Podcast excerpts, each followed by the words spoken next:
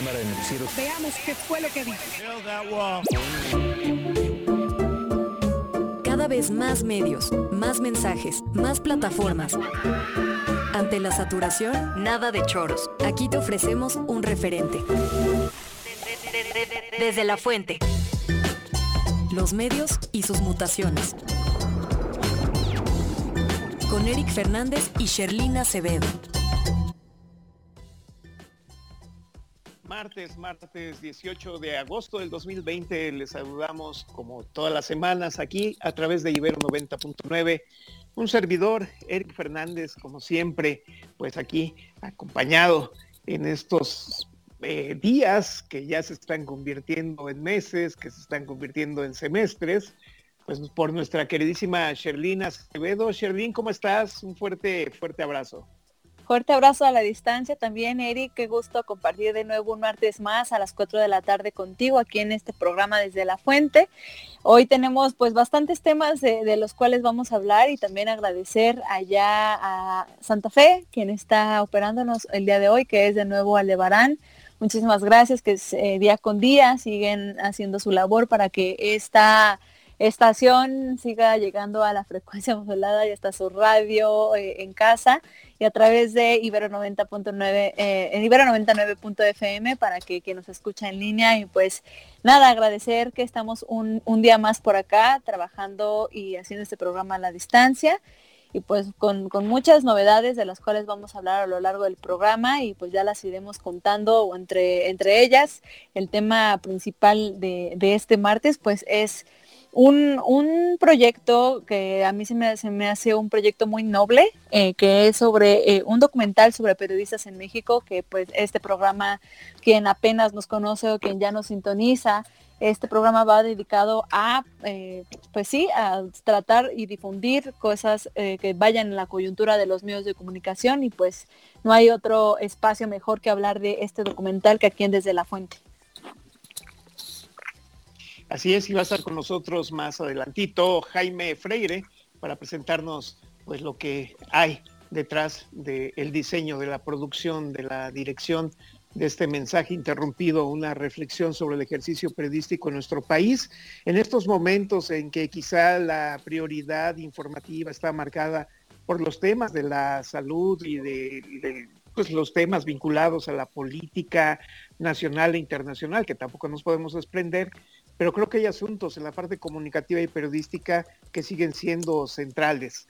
Así que los invitamos a que nos acompañen en los próximos minutos, en la próxima hora, aquí en Ibero 90.9. Les recordamos nuestro teléfono en cabina, Cher, 55 529 2599. Allá Aldebarán hará de favor de contestarnos si llegan algunos mensajes para nosotros. También el WhatsApp, pues con el mismo número, ya saben, 55 529 2599. Y siempre eh, pueden comunicarse con nosotros a través de Twitter en arroba ibero99fm. A mí me encuentran como soy Sherlyn AC y a nuestro queridísimo Eric Fernández como el Yoda 1. Ahí pueden hacernos llegar sus comentarios, peticiones, quejas, sugerencias y todo lo que pueden escribir ustedes como usuarios y radioescuchas en nuestras plataformas digitales. Así es, Sherlyn. Pues, ¿qué les parece, amigas, amigos? Y vamos directamente a la, entrevista que tenemos precisamente con Jaime Freire, el director de este importante documental que nos hace pensar y repensar sobre la vida de los periodistas aquí en México. Jaime, muy buenas tardes. Te saludamos desde Ibero 90.9, Sherlyn Acevedo y un servidor, Eric Fernández. Y antes que nada, pues agradecerte que nos hayas tomado esta llamada para platicar con nosotros aquí desde la fuente. Muchísimas gracias por el espacio. Eh, creo que es importante hablar de estos temas y pues les agradezco que, que nos den la oportunidad de tocarlos. Así es, Jaime, pues sin duda mensaje interrumpido es finalmente la concreción de un conjunto de preocupaciones de distintas organizaciones vinculadas a la seguridad y protección de periodistas y con esta una de estas organizaciones con las que tenemos pues larga data de colaborar como artículo 19 para México y Centroamérica, pues se dio la posibilidad de llegar a este mensaje interrumpido. Y con una mirada muy clara, con una eh, mirada muy prístina de estos eventos, creo que el dato de arranque es tremendamente difícil y complicado. Es decir, pues hablar que desde el año pues 2000 el crecimiento de las agresiones, las desapariciones y el asesinato de las y los periodistas en México, pues sigue siendo una constante a pesar de todo. Y creo que en distintas historias de vida que concretas eh, tú y tu equipo en la realización de este documental, pues nos ponen en su justa dimensión lo que estamos viviendo para pues tener claridad de esta relación que existe entre la generación de imágenes de la realidad y el público que finalmente pues consumimos eh, noticias, informaciones, análisis y demás. ¿Cuál ha sido la preocupación detrás de mensaje interrumpido desde la lógica del director? Cuéntanos un poquito, Jaime. Bueno, eh, mensaje interrumpido, como ya comentaste, es una coproducción con entre Artículo 19 e Isla y eh, tenemos una larga carrera de trabajo con Artículo 19, somos fans de, del trabajo que hacen de protección a periodismo y, surgió la necesidad de contrarrestar un discurso eh, que se estaba propagando desde el poder, donde dejaban mal plantados a los periodistas como chayoteros o vendidos y un discurso que generaba una estigmatización contra los periodistas y que ha sido eh, últimamente ha sido pues muy fuerte este discurso. Entonces necesitábamos, teníamos la idea como de contrarrestar, de cómo, cómo decirle a la sociedad que en realidad pues no todos son chayoteros, no todos son vendidos y que hay mucho periodista trabajando por el bien de la sociedad, ¿no? Eh, y la idea fue eso, eh, intentar retratar a periodistas de carne y hueso para que la gente vea que en realidad hay personas que buscan servir a la sociedad, ¿no? Y que, que tienen, que arriesgan su vida por llevarnos información aunque a nosotros nos tome luego cinco minutos leer la nota, ¿no? Entonces, todo, toda esta parte que, que, no vemos de, del periodista papá, del periodista hermano, del periodista hijo, ¿no? De, de pues toda esta parte muy humana que, a veces tendemos a, olvidar. Y, y, esa, y esa era la necesidad, como mostrar a los periodistas y el bien que, que le hacen a la sociedad. Así es, así es. Sher. Totalmente, eh, Jaime, te saluda Sherlyn Acevedo.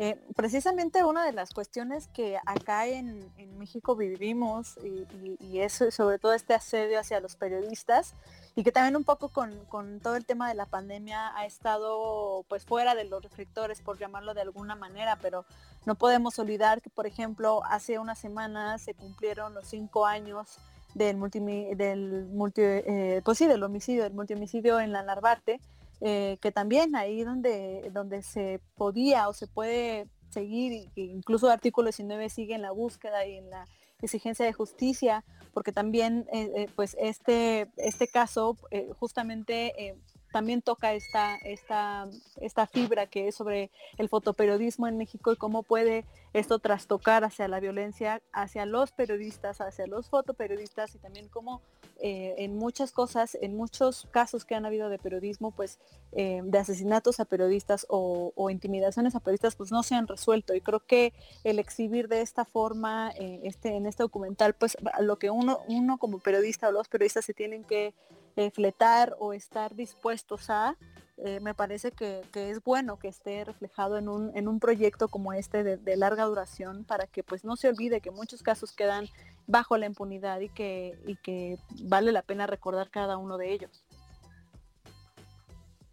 Claro, claro, es, es importantísimo tocar este tema desde varios puntos, ¿no? O sea, primero como México es el país con más muertes de periodistas dentro de los países fuera de guerra, ¿no? Es un, es un tema durísimo, una, una estadística muy, muy fuerte, eso en cuanto a los muertos.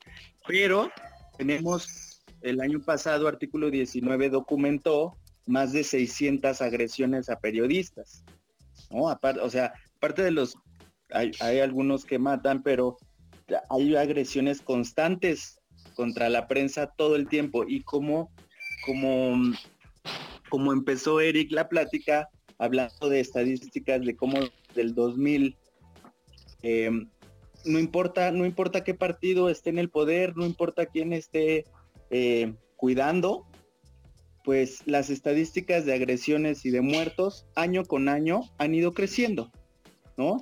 Entonces, hay algo que estamos haciendo mal como sociedad, porque, porque en otros países matan a un periodista y hay, manifestaciones que, paran la ciudad, ¿no? Cuando la sociedad tiene como esta no, te decía que, te decía que más allá de manifestaciones, precisamente se resuelven los casos, ¿no? Y aquí parece que ni las manifestaciones de los propios periodistas ni de la gente, porque es algo muy triste, ¿no? Porque yo, yo personalmente me acuerdo mucho cuando pasó el asesinato de Javier Valdés, sí hubo mucha movilización, eh, pero mayoritariamente eran periodistas y gente del gremio quien estaba exigiendo justicia. No hay manifestaciones que involucren a la sociedad como tal. Eh, y creo que el de Javier Valdés fue, es el uno de los pocos que tengo como memoria que sí jaló a, mucha sociedad, a mucho público, a mucha sociedad, muchos mexicanos, pero no como quisiéramos que, sucediera, ¿no? Y, eso es lo, es lo más triste porque en realidad, como bien dices, algo estamos haciendo mal que, que más allá de hacer una marcha, que ni siquiera involucra a muchos mexicanos, porque quien en realidad estamos yendo a las, a las marchas es misma gente del gremio, ¿no? Y entonces eso es lo más, para mí creo que es, es lo más triste de todo el tema. Sí, y, creo que creo que es parte de, una narrativa donde, donde es el divide y vencerás, ¿no? Porque en realidad eh, la función de los periodistas eh, son el, primer frente contra los actos de corrupción, ¿no? Entonces, los periodistas están para servir a la sociedad y si tú en una narrativa le dices a la sociedad que los lo pones en contra de los periodistas y la sociedad, pues ahí generas esa ruptura y entonces debilitas al gremio de los periodistas y puedes atacarlo y tener el 99.6% de impunidad en los casos contra periodistas. ¿No? Entonces... Sí, así es.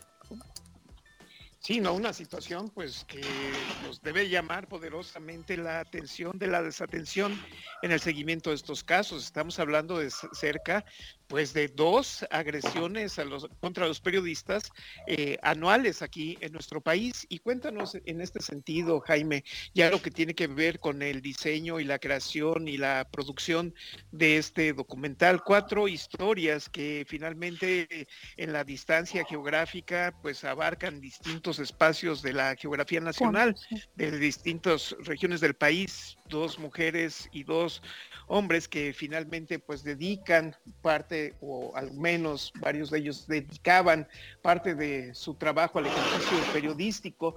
¿Cuál es el hilo conductor que hay detrás de todas estas historias? Es decir, personas que pues han marcado esta relación entre la realidad, los medios y la sociedad. Cuéntanos un poco de la construcción de estas historias que se van entrelazando en el documental. Claro, bueno, de, entrada algo que teníamos muy claro es que queríamos generar un mapa de la violencia en México, ¿no?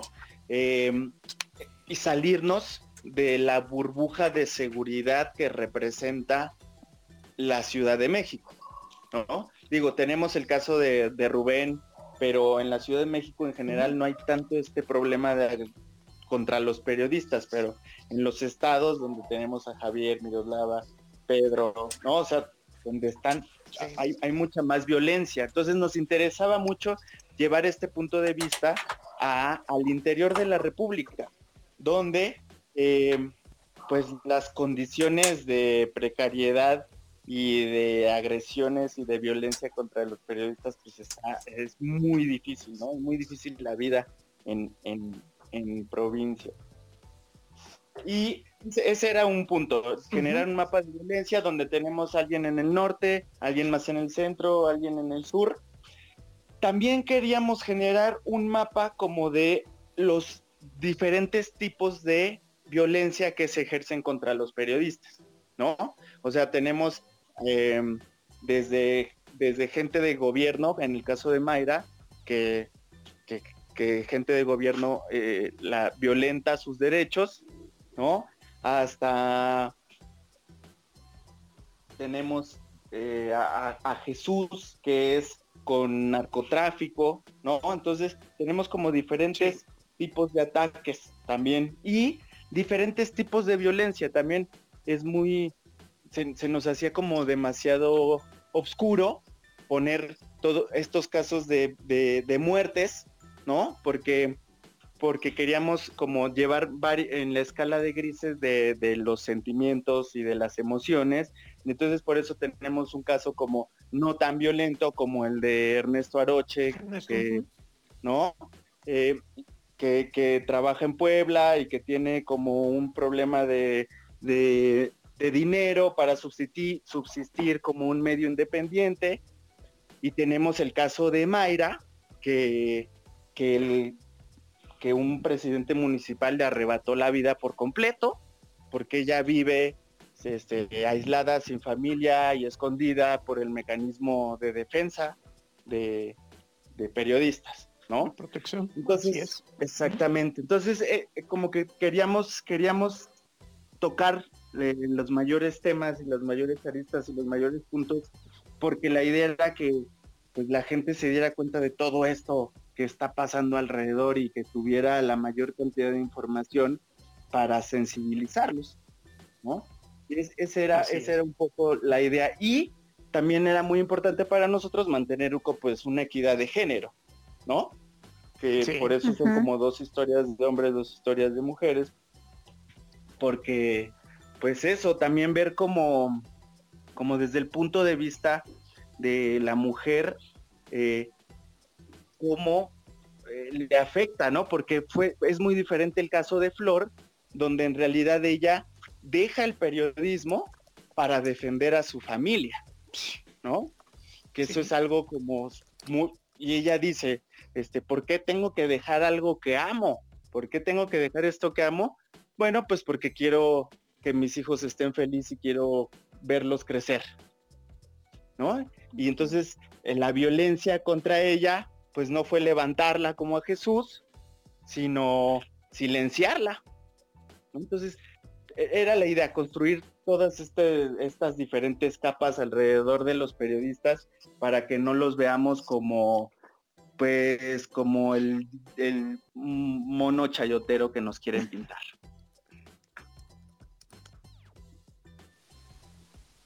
Jaime, y precisamente eh, esto que nos cuentas también es una, es una parte importante, ¿no? Porque incluso hasta más allá, igual incluso del género, ¿no? Pero creo que estas historias que cubren los periodistas en distintas latitudes del país pueden ir desde cubrir una nota muy eh, grande y tratar de cubrir este sobornos y no sé, cualquier otra cuestiones como de las que podemos imaginar, pero incluso eh, lo vimos hace unos días con el, con el caso de, una periodista del Sol de, eh, del Sol de Puebla, que también, ¿no?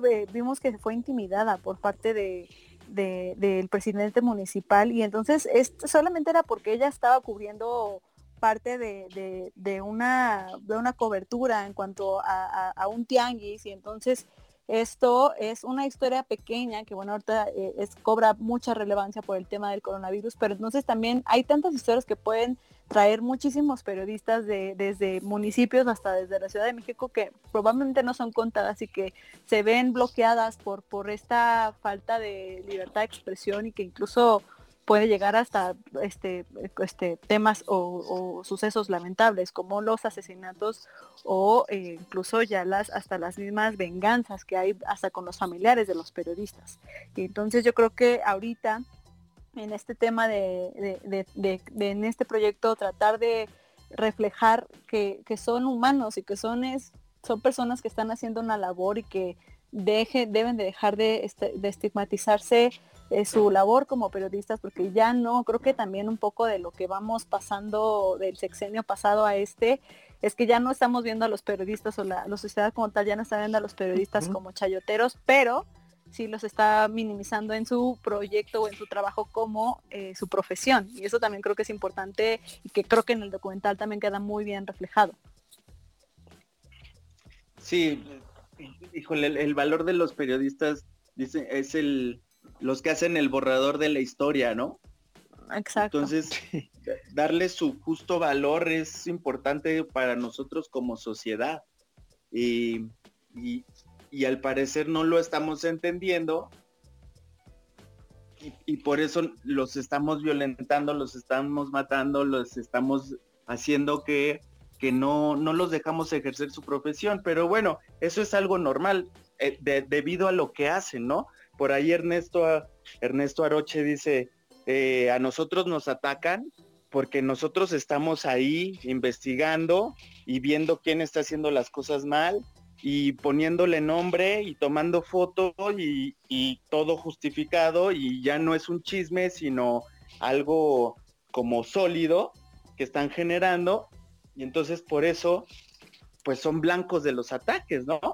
De los corruptos, del narcotráfico, de los presidentes municipales, de, de, desde todos los, los puntos em, pues malos de la sociedad, obviamente quieren silenciar y callar y deshacerse de los periodistas para poder seguir haciendo lo que quieran, ¿no?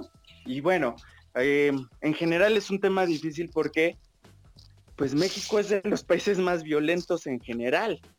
Entonces, es como de si hay miles de muertes, ¿por qué entonces eh, cobra más relevancia o por qué tendríamos que poner atención en los 11 periodistas muertos al año si tenemos miles de muertos al año o si tenemos más de 50 mil muertos de COVID en meses, ¿no? Entonces, ¿por qué, por qué cobra esa relevancia?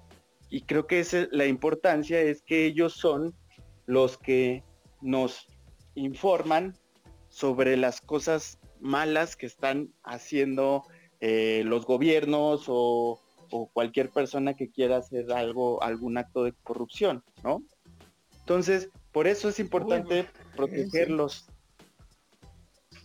protegerlos específicamente a, a, los periodistas y, y, por eso debe de haber medidas específicas para, para proteger a los periodistas porque cumplen una función social que en realidad pues nos beneficia a todos, como sea, pues es difícil, es difícil entrarle a la agenda con todo lo que está pasando en el país.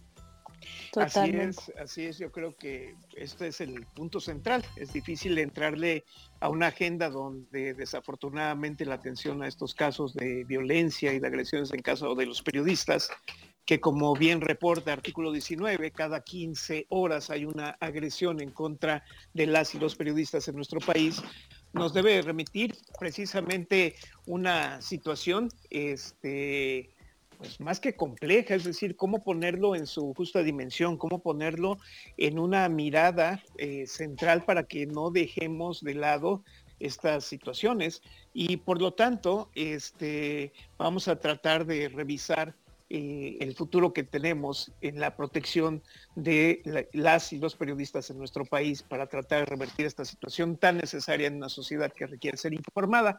Cuéntanos eh, en este sentido, ¿cuáles serían los próximos proyectos que tu productora Isla tiene eh, vinculado a este u otros importantes temas sociales? Sí, bueno, tenemos, ahorita estamos trabajando estábamos trabajando un documental con ONU Mujeres acerca de la recuperación económica de las mujeres que sufrieron en el sismo del 2017 en Juchitán, que están haciendo un trabajo súper importante de, de, mm, pues de apoyo, de darles talleres, de generar comunidades, de generar cooperativas para que ellas puedan pues recuperar un poco de todo lo que se perdió. Eso por un lado. Por otro lado, tenemos, estamos eh, intentando y trabajando, investigando, empezando un proyecto que queremos hacer, que tenemos muchas ganas, que es el de la, la estafa. Bueno. Sí, te escuchamos. Sí, sabemos. Ah, perdón, se metió aquí una, una, señal y escuché un sí, Pues no, este felicidades por este nuevo proyecto. Sherlyn. Sí, no, él iba a terminar, Jaime, que quería decir algo de eh, la estafa que estamos diciendo. Me quedé así como, ¿qué? ¿La estafa qué? Sí, perdón. Eh, me, estoy, quiero, quiero, el siguiente documental quiero que, hable de, la estafa maestra, que es este libro, esta investigación de animal político y de todo, pues una red de corrupción bastante importante. Ese es un tema fuerte que queremos ahorita, que estamos desarrollando y que espero el siguiente año eh, venir a platicar con ustedes al respecto.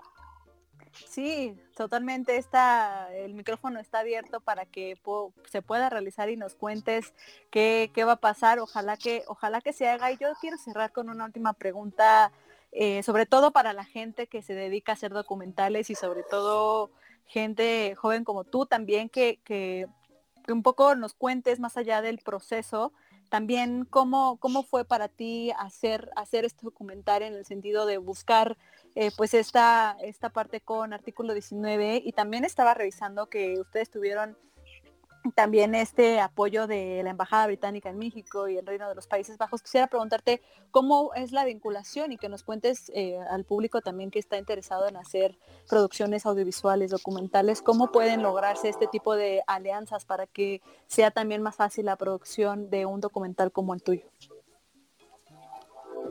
Claro, creo que creo que lo más importante para desarrollar un proyecto de esta naturaleza es que te queme la sangre el tema, ¿no?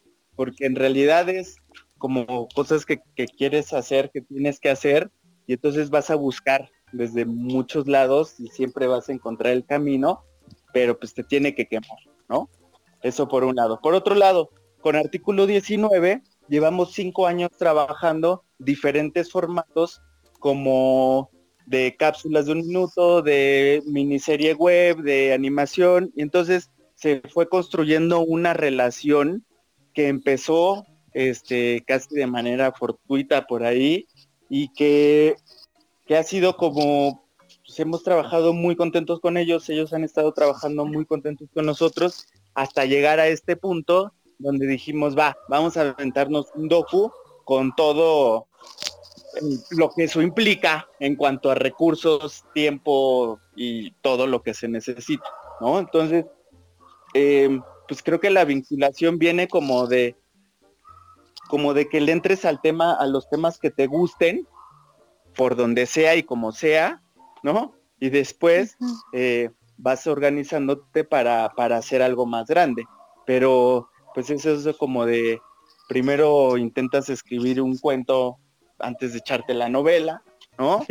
y, si el cuento te salió bien, el que te ayudó a hacer el cuento, pues igual y te ayuda a hacer la novela, ¿no? De acuerdo. Pues cuéntanos a la, audiencia dónde pueden ver este documental. Eh, pues sí, para ver si está disponible en plataformas y que nos cuentes cuáles son los métodos de contacto para entrar eh, y saber más de las historias de estos cuatro periodistas.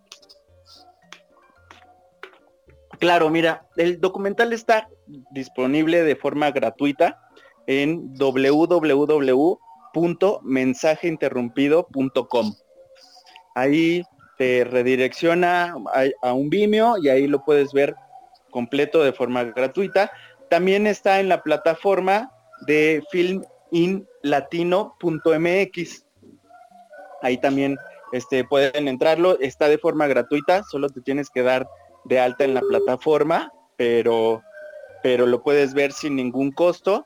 Y, ahorita pues está, el documental está por ahí en, en, Festival Documenta, va a estar en mi género, eh, esperemos eh, ahí Docs, de, eh, Docs MX y para noviembre estamos, si, si las circunstancias lo permite, eh, intentaremos ponerlo por ahí en alguna sala de cine para que se pueda ver físicamente.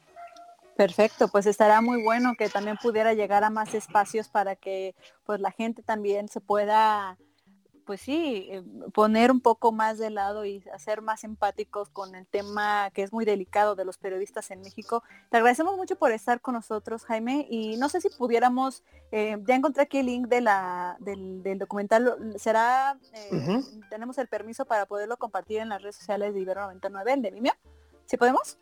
Por supuesto, por supuesto.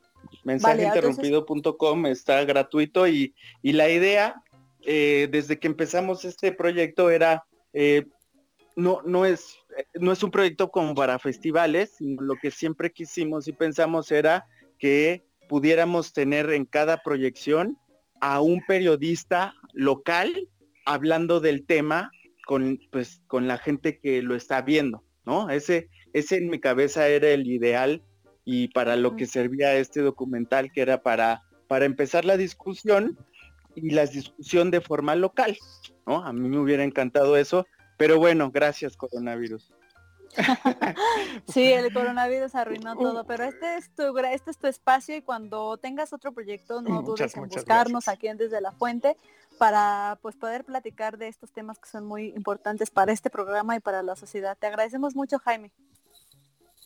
Muchas gracias, les agradezco el espacio y el tiempo. Muchas gracias. Abrazo. un fuerte abrazo y aquí estamos como siempre agradecidos. Desde la fuente.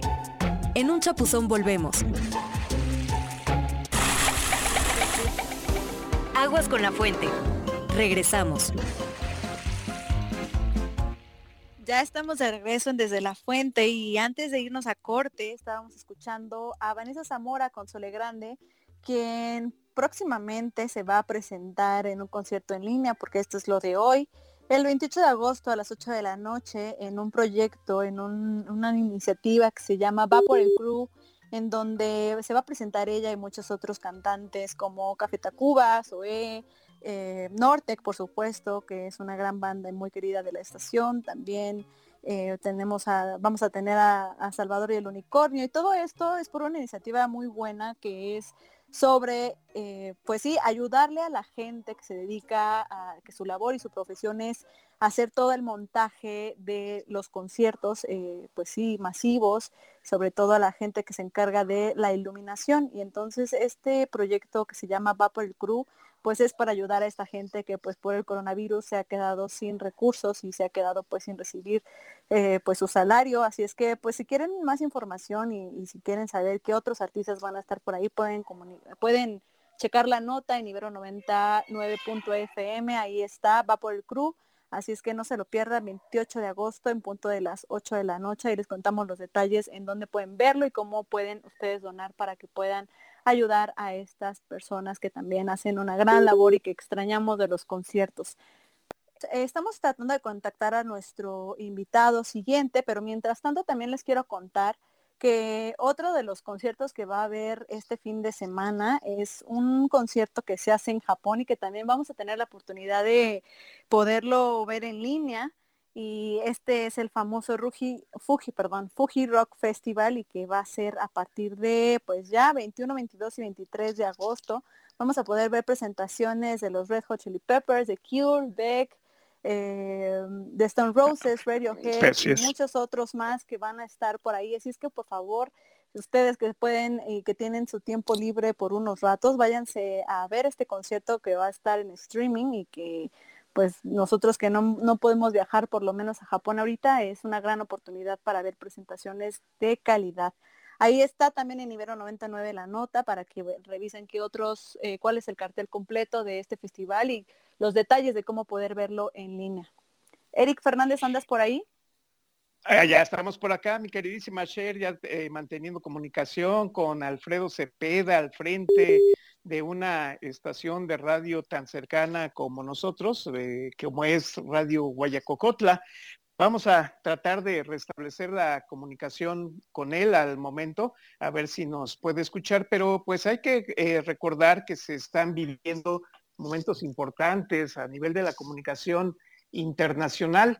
Ayer por primera vez hemos visto allá en los Estados Unidos pues el inicio de una convención de un partido político totalmente eh, digital, cuando la costumbre, como habíamos relatado aquí en nuestros distintos espacios de, de la radio, fuera que esta vinculación que existe entre los posibles candidatos, los líderes de los partidos, los líderes religiosos, la opinión pública, los periodistas, se daba en estos espacios como auditorios, centro de convenciones y demás.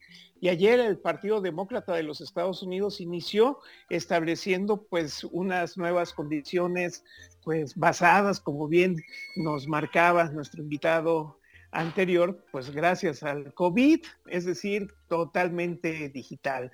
Y ahí vimos pues transcurrir a un número importante pues de personalidades en el campo de la política norteamericana, Michelle Obama, estuvo Eva Longoria, estuvo una cantidad importante de líderes religiosos que comulgan con las ideas del Partido Demócrata y cada noche de aquí al jueves estaremos muy cercanos para registrar pues estas importantes eh, pues presencias que llevarán precisamente a identificar una fórmula política por parte del Partido Republicano para el fin de semana en el cual eh, Kamala Harris y precisamente Joe Biden pues estarán encabezando los ideales del Partido Republicano.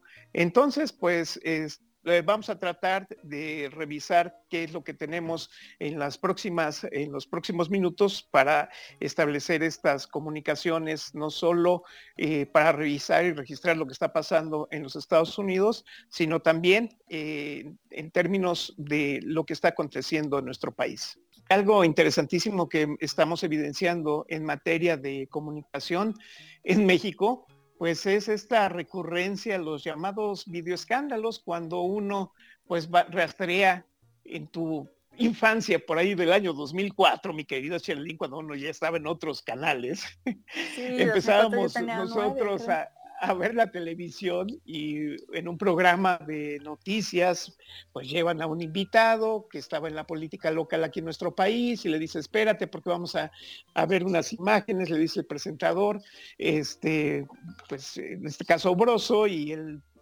presentador le dice, espérate, aguántate y, y, empieza este invitado pues a verse reflejado en la grabación que estaba desarrollándose en la transmisión para todo el país, pues recibiendo por ahí pues una cantidad de de billetes. De este 2004 a lo que alcanzamos a percibir ayer en las redes sociales, en otro espacio distinto, en la cual, pues bueno, algunos funcionarios o políticos, pues se les ve con unas maletotas y con unos fajos de dinero impresionantes. Y esto es el videoescándalo. Sherdín, ¿cómo, ¿cómo lo aprecias tú desde el campo de la comunicación y desde el periodismo, ¿tú le encuentras alguna utilidad, valor a este tipo de imágenes? Pues sí y no a la vez. Es un tema, creo que es una línea muy delgada de lo que puede ayudar o no. Eh, sobre todo el, ejemplo pues más, más claro que tenemos de los últimos días es este que se supone que es, origen, es de origen, ¿no? De todo el tema los soya y yo creo que, que sí tienen una parte pues muy marcada de, de, saber, de comprobar lo que ya se ha dicho, pero justo en este tipo de videos, eh, ahora que ya no, no sabemos ni cuándo fue, ni en dónde fue, pues creo que está de más saberlo, porque lo que, lo que ya sabemos todos, que los sobornos existieron y esto ya simplemente es para, yo creo que también un poco, pues sí, videoescándalos casi casi de la farándula, ¿no?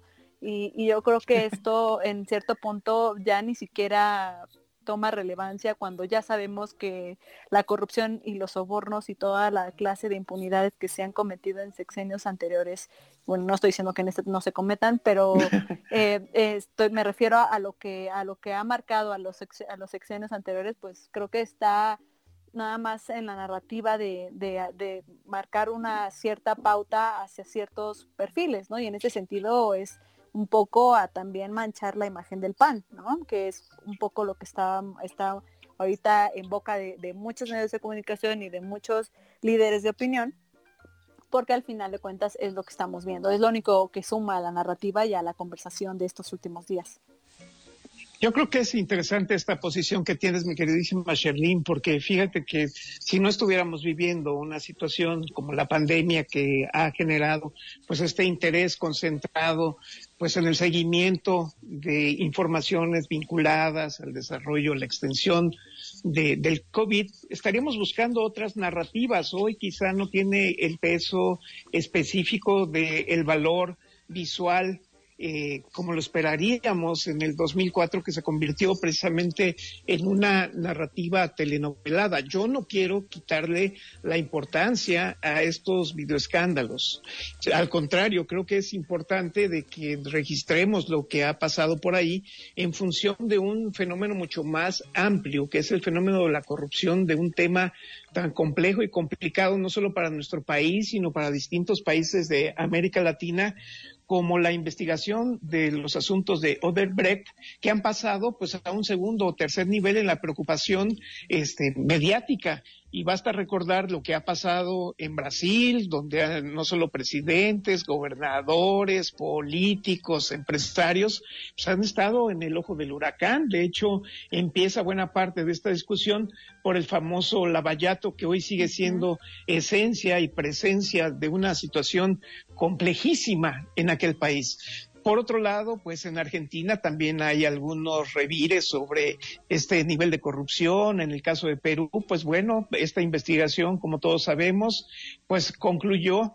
tristemente, pues no solo con la salida de, de algunos líderes políticos, sino también con la pues con el suicidio de un expresidente como Alan García allá en aquel país sudamericano, pues vinculado a estos temas. Es decir, tenemos una cantidad importante de países, de líderes políticos, de conductores de la economía y la política de aquellos países que han estado manchados por este evento y si bien no tenemos el nivel de la espectacularidad que se ha generado y también de la expectativa de los videoescándalos, pues nos llevan precisamente a revisar y registrar esto como un elemento más pues dentro de la gran narrativa nacional que hoy nos debemos, ¿no? Tal parece que nos faltaba por ahí un, un evento para concentrar la atención en los noticiarios de la noche.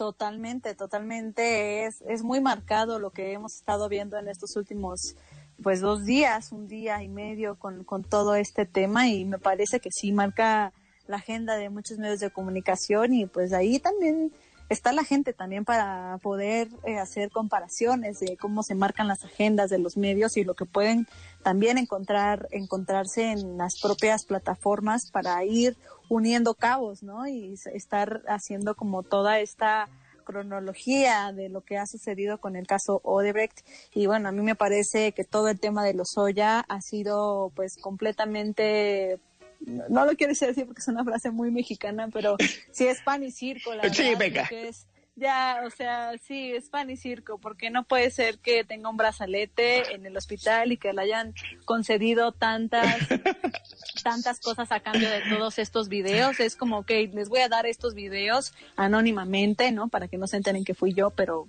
sabemos que es la persona que es la única responsable que puede hacer esto ahorita. Entonces, yo creo que sí es, es una narrativa que, que ya está cansada y está muy desgastada de, de que ha sido una tras otra en muchas ocasiones y, y poco también lo que dijo AMLO apenas, ¿no? Sobre esta comparación con, con todo el tema de Jara, ¿no? También es básicamente la misma narrativa, Erika. Estamos hablando de 16 años, 16 años, imagínate, Sherlyn. Y pues bueno, bastaría recordar otro impacto de algunos videoescándalos en otras regiones de América Latina. También reitero el caso de Perú en otros, en otras situaciones con Vladimiro Montesinos, que era el asesor principal precisamente del entonces presidente eh, Alberto Fujimori en su momento, ¿no? Es decir, él se dedicó a grabar pues toda la cantidad de conversaciones, entregas, pláticas que había tenido con distintos líderes y personalidades del mundo de la política, del espectáculo, de la comunicación allá en Perú y que lo convirtieron en, en un apelativo, ¿no? Los Vladi videos, refiriéndose pues a estas grabaciones que tenía para en más, en, pues, pues mostrar finalmente los niveles de corrupción que él mismo pues había intensificado contra algunos actores en aquel país.